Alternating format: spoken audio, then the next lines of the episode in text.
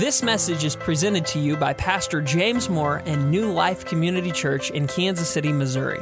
For more information or to donate, please visit newlifekc.com. How many have ever heard it said, it's not necessary to join the church in order to be a Christian? I hear it all the time. And I imagine that's the way most of your unchurched neighbors feel. They probably wonder what you're doing getting up on so early on Sunday mornings. Oh, I'm sure they think it's all right to visit a church now and then, you know, on weddings, funerals, and holy days. But join the church? Why would anybody do that? Of course, now we do know that in today's age, we, there's a antipathy towards organized religion. We know that. It's not uncommon to hear someone say, oh, uh, you know, maybe say that they're religious in some fashion, but they just don't like organized religion. But here's the fact Christianity is an organized religion.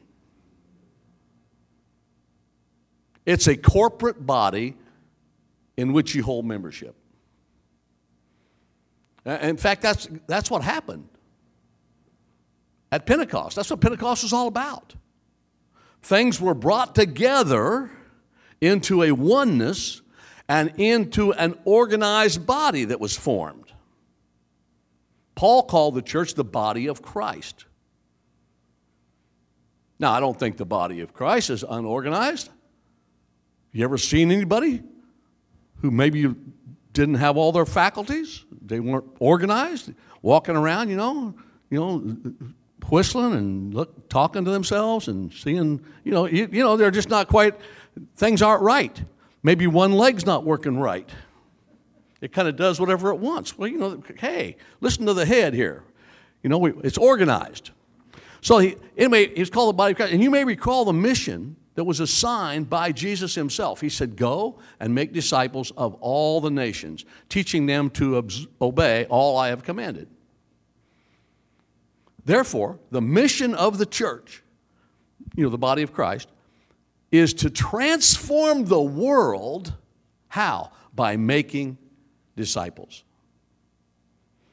And then, just before Jesus left the earth and ascended to heaven, he told his followers this. He said, You will shall receive power when the Holy Spirit has come upon you, and you shall be my witnesses both in Jerusalem and in all Judea and Samaria and even to the remotest part of the earth. And on the day of Pentecost, it happened just as Jesus said.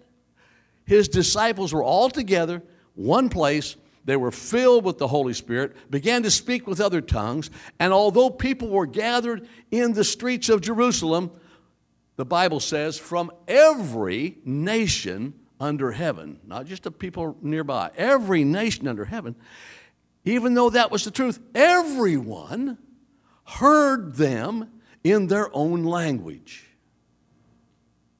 Now, some believe the miracle was that the disciples were able to speak many foreign languages they had not learned. Others, including me, believe the disciples all spoke one language, and the miracle was in the ability of everyone to hear it in their own language. But whether you believe the miracle was in the speaking or you believe the miracle was in the hearing, it was still a miracle. And that miracle produced a shared passion.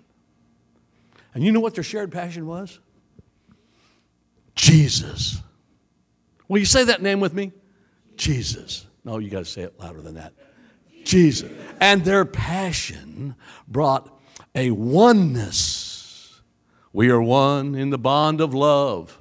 We are one in the bond of love. We have joined our spirits with the Spirit of God. We are one in the bond of love. Okay, you can sing that better. Let's do it again. We are one in the bond of love. We are one in the bond of love.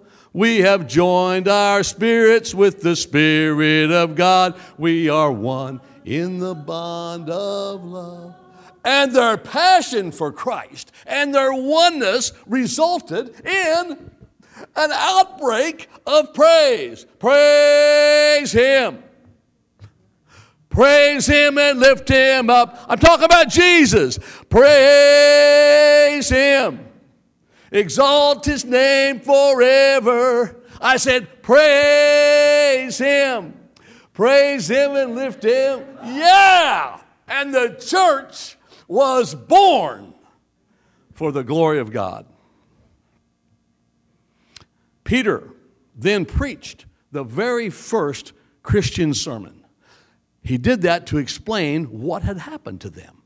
He said that when Jesus Christ rose from the dead, a new age was created. And people who make the choice to leave the old age and enter the new age, these people make up the community we call the church. Well, the Bible tells us when he finished his sermon, the crowd felt convicted. And they asked, Well, what are we to do? And Peter's response was, Repent and be baptized, every one of you, in the name of Jesus Christ for the forgiveness of your sins and save yourselves from this corrupt generation. Listen, friends, from Pentecost all the way to today, a choice must be made. Who are you going to give your loyalty to? Where's it going to be given? Will it be to the world as it is, or the, to the world as it will someday be? Will, will your loyalty be to the old age or to the new age? Will it be to the kingdoms of this world or to the kingdom of God that was inaugurated and revealed to the world in Jesus Christ? I appreciate the way the early Methodist church tried to make this as clear as possible. In the early days, the first question that the church asked those who wanted to join the church was this They said, Do you renounce the spiritual forces of wickedness, reject the evil powers of this world, and repent of your sin? And it was only when they were willing to do that, only when they had made that vow, that they were asked the second question, which was Do you confess Jesus Christ as your Savior? Put your whole trust in His grace and promise to serve Him as your Lord in union with the church. In other words, there was a requirement.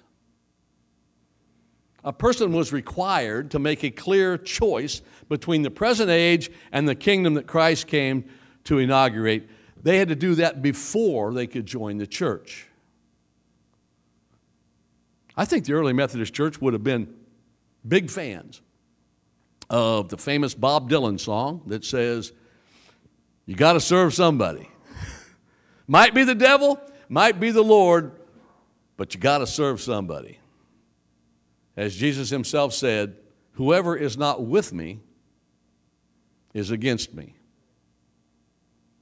Listen, it was true when Jesus was on the earth, it was true at Pentecost, and it's still true for us today. Prior to salvation, prior to church membership, we are required to choose whom we will serve. Let's take a look at the biblical description of the church that's recorded in the second chapter of Acts. Well, well, you uh, just put it up. Let, yeah, let's. Will you read this with me? They devoted themselves to the apostles' teaching and to fellowship, to the breaking of bread and to prayer. Everyone was filled with awe at the many wonders and signs performed by the apostles. All the believers were together and had everything in common. They sold property and possessions to give to anyone who had need. Every day, they continued to meet together in the temple courts. They broke bread in their homes and ate together with glad and sincere hearts, praising God and enjoying the favor of all the people. And the Lord added to their number daily those who were being saved. I am still moved by that description. Are you aware that almost every Sunday for over three decades, I have stepped into some pulpit to proclaim the gospel of Jesus Christ? It's true. For most of my adult life, the local church has captured my heart my mind, my strength, and my deepest devotion. I can honestly tell you that today, friends, I believe in her mission, the church's mission, more than ever before. I am convinced that the local church is God's best hope for humanity. Now, what makes a church great is not the building, uh, nor is it the music, not even the preaching. No, what makes a church great, listen, are its people. People joined together as the body of Christ, bringing hope and healing to a hurting world. And it is to that high and holy calling that I invite you to consider today. I'd like to use the remainder of our time this morning talking about what it means to be a member of a local church. And I'll form it in the phrase of a question Why would anybody in the 21st century want to be a member of a church? Why join the church, any church. And number one, the first reason, or one reason we ought to join the church is God has created us with a need to belong. In several opinion polls over the last 10 years, George Gallup has repeatedly said this Americans are more religious than ever they just don't care much for churches and religious organizations. In other words, they're believers, but they're not joiners. Most of us here, or many of us here, are old enough to remember September 11, 2001. The world seemed on that day to stop turning. We discovered we did not want to be alone. People suddenly realized their need to belong. They realized their need for a, a faith to carry on. So they went to church and they held hands with a stranger and they said a prayer in the midst of danger. You know, there's a phrase in the New Testament that has captured my imagination for a number of years, and you can find it in the epistles, you know, those letters that describe the theology and the community of the early church. Just two simple little words that show up again and again and again. And those words are one another. If you want a little exercise, read the letters of the New Testament and underline how often they say one another. I'll give you just a few. Love one another, encourage one another, edify one another, fellowship with one another, confess your faults to one another, forgive one another, pray for one another, minister to one another, bear one another's burdens. There is a truth that I hope you'll hear and embrace this morning. In fact, I, I, you may want to write it down. Nobody's making any moves to write this down. Is this thing? There's a truth I hope you'll embrace this morning. In fact, you may want to write it down. Are you ready? We will never achieve Christian maturity apart from Christian community. Did you get that? You see, the resources of our interior lives and the influences of a few like minded friends are not enough. We need the support of a community of people who are both like us and are different from us. We need to belong. I'm sure most of you have seen the familiar V formation when a flock of geese flies over. You know, in some ways, geese are smarter than people. First of all, you never see them flying alone. Do you? No. They always fly together. And, and by flying in this uplifting wake of the goose in the front, the whole flock adds at least 70% to its total flying range. These geese have learned something that the rest of us need to learn. All of their honking is the encouragement of one goose to another to keep going. Uh, uh, uh, you've heard them. Keep going. Keep at it. Don't quit. And when one goose falls because it's wounded or it becomes ill, at least two other geese will swoop down and stay with it until it's restored to the flock. See, this is an illustration of the local church lovingly encouraging one another. God tells us that it's not good for man to be alone. The Bible says we should not forsake the gathering of ourselves together. Jesus even said, He who does not gather with me scatters. So, why join a church? well, if for no other reason, we're better together than we are alone. But more than that, deep in the human soul is a hunger and a need to belong. It, uh, this need is inherent in creation. And God, in His infinite wisdom, has provided the local church, the community, to meet that need to belong. So we need to belong. And in the second place, people join a church because there's a deep need to understand. Through the years, I've conducted over a hundred funerals, some for teenagers and children. I've tried to comfort spouses who have been left for another person. I've been thrust into the responsibility of trying to care for widows and children as they walk through the shadow of death.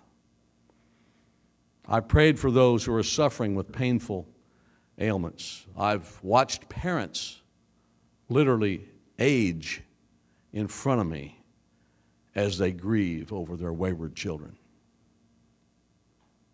And the questions are always the same Why do bad things happen to good people? Where is God when it hurts? Where's the answer to the riddle of suffering? Why is hate so strong? Why do good people go astray? Well, I certainly don't claim to have all the answers. But I do know that God is love and He never makes mistakes. Everybody needs to know that. Everybody needs to know that Jesus can save. Everybody needs to know that forgiveness is possible.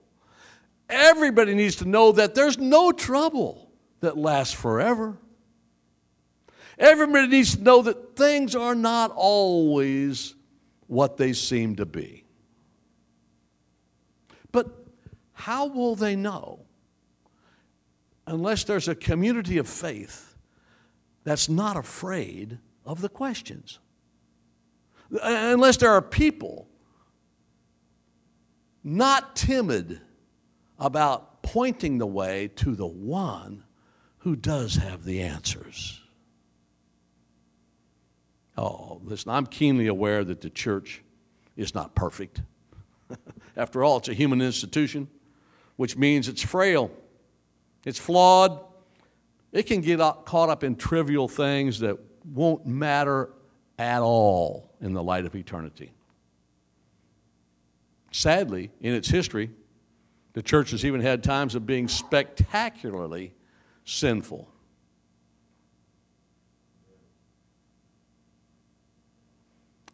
But it doesn't have to be that way. No, the church can be a mighty force for good, moving people toward faith, moving people toward hope, moving people toward love. Listen, Pentecost shows us that there is a spirit in the church that is different than the spirit of the age. For you see, it's the Holy Spirit that gives life and freedom and guidance. And for that reason, when we compare the church with all other institutions, we can rejoice because there is none like her. None like the church. So, why join a church? Well, because there are times in a person's life when they need answers to the deep questions. And the third reason to join a church is because we need to make a difference. The church is not a country club. Oh, sure, everyone's welcome to attend. Everyone's welcome to participate in our ministries with no particular pressure to join. We don't charge at the door. Our services are free. So, why not enjoy the benefits without assuming the commitments and responsibilities that come with membership? Yeah. Well, I can answer that question for you. Why not? Why not enjoy it without assuming any commitments? Because I want to participate in a partnership that will make a difference in the world. You may say, well, listen, there are plenty of government and social programs to help people. They even have laws against child neglect, and they have counseling to help people walk through unresolved anger. They have schools to teach basic skills, agencies to help people find jobs. And guess what? That's fine. But no one can transform a human being except God. Only God can mend a heart and make us new again. And He birthed the church to be the body of Christ, His Son, on the earth. For you see, the church is in the disciple making business. We believe that born again Christians are literally new creations. We believe that children raised in Jesus' name will never forget it. We believe that life transformation is possible. We are in the people serving business. We find a need, we try to fill it. We see a hurt, we try to heal it in Jesus' name. This is what the church about. The church is about. So why join a church? Because I believe this. I believe that deep down in the depths of your heart, you want to make a difference in a hurting world. And finally, the fourth reason to join a church is we need to keep hope alive. Hope is the church's business. We're hope peddlers. And the reason we're people of hope, you know why? Is because we know the final score. We know who finally wins in this riddle we call life. That's why, no matter what the circumstances, we live as people of faith and hope. See, that's who we strive to be. And by the way, that's the kind of people I want to be around. I remember one pastor telling about a guy in his congregation. The guy's name was Charlie Hitt. And Charlie wore extremely thick glasses, hearing aid in each ear, didn't own a car, so he hitchhiked six miles to church every Sunday morning. He sat on the front row near the center aisle, always sang about three measures behind everybody else when they sang a song. On his way out every Sunday, he would tell the pastor a whole sermon related to the title of the sermon in the bulletin. You see, he hadn't heard a single word the pastor said, so he just made up his own sermon. One day, someone asked him, Charlie, why, why do you even bother coming to church? You can't see, you can't hear, you don't have any way to get here. Why don't you just stay home? Little Charlie Hitt, with a twinkle in his eye, said, Oh, come Sunday, I'll always be in church because I want all my neighbors to know whose side I'm on. Why join the church? Here's why. So that come Sunday, the whole world will know what side you're on. Well, in conclusion, if I haven't already said it, let me declare now. With all my heart and soul, I continue to believe that the local church, the body of Christ on earth, is God's best hope for humanity. And that's why I will continue to encourage you to give yourself to the work of the Lord. It's a noble work. So, will you? Will you join in the effort to make an eternal difference by bringing hope to a lost world? Let's tell the world. And let's make sure that on any given Sunday, the whole world will know what side you and I are on because they see us gathered together with other believers to worship and to grow as followers of Christ.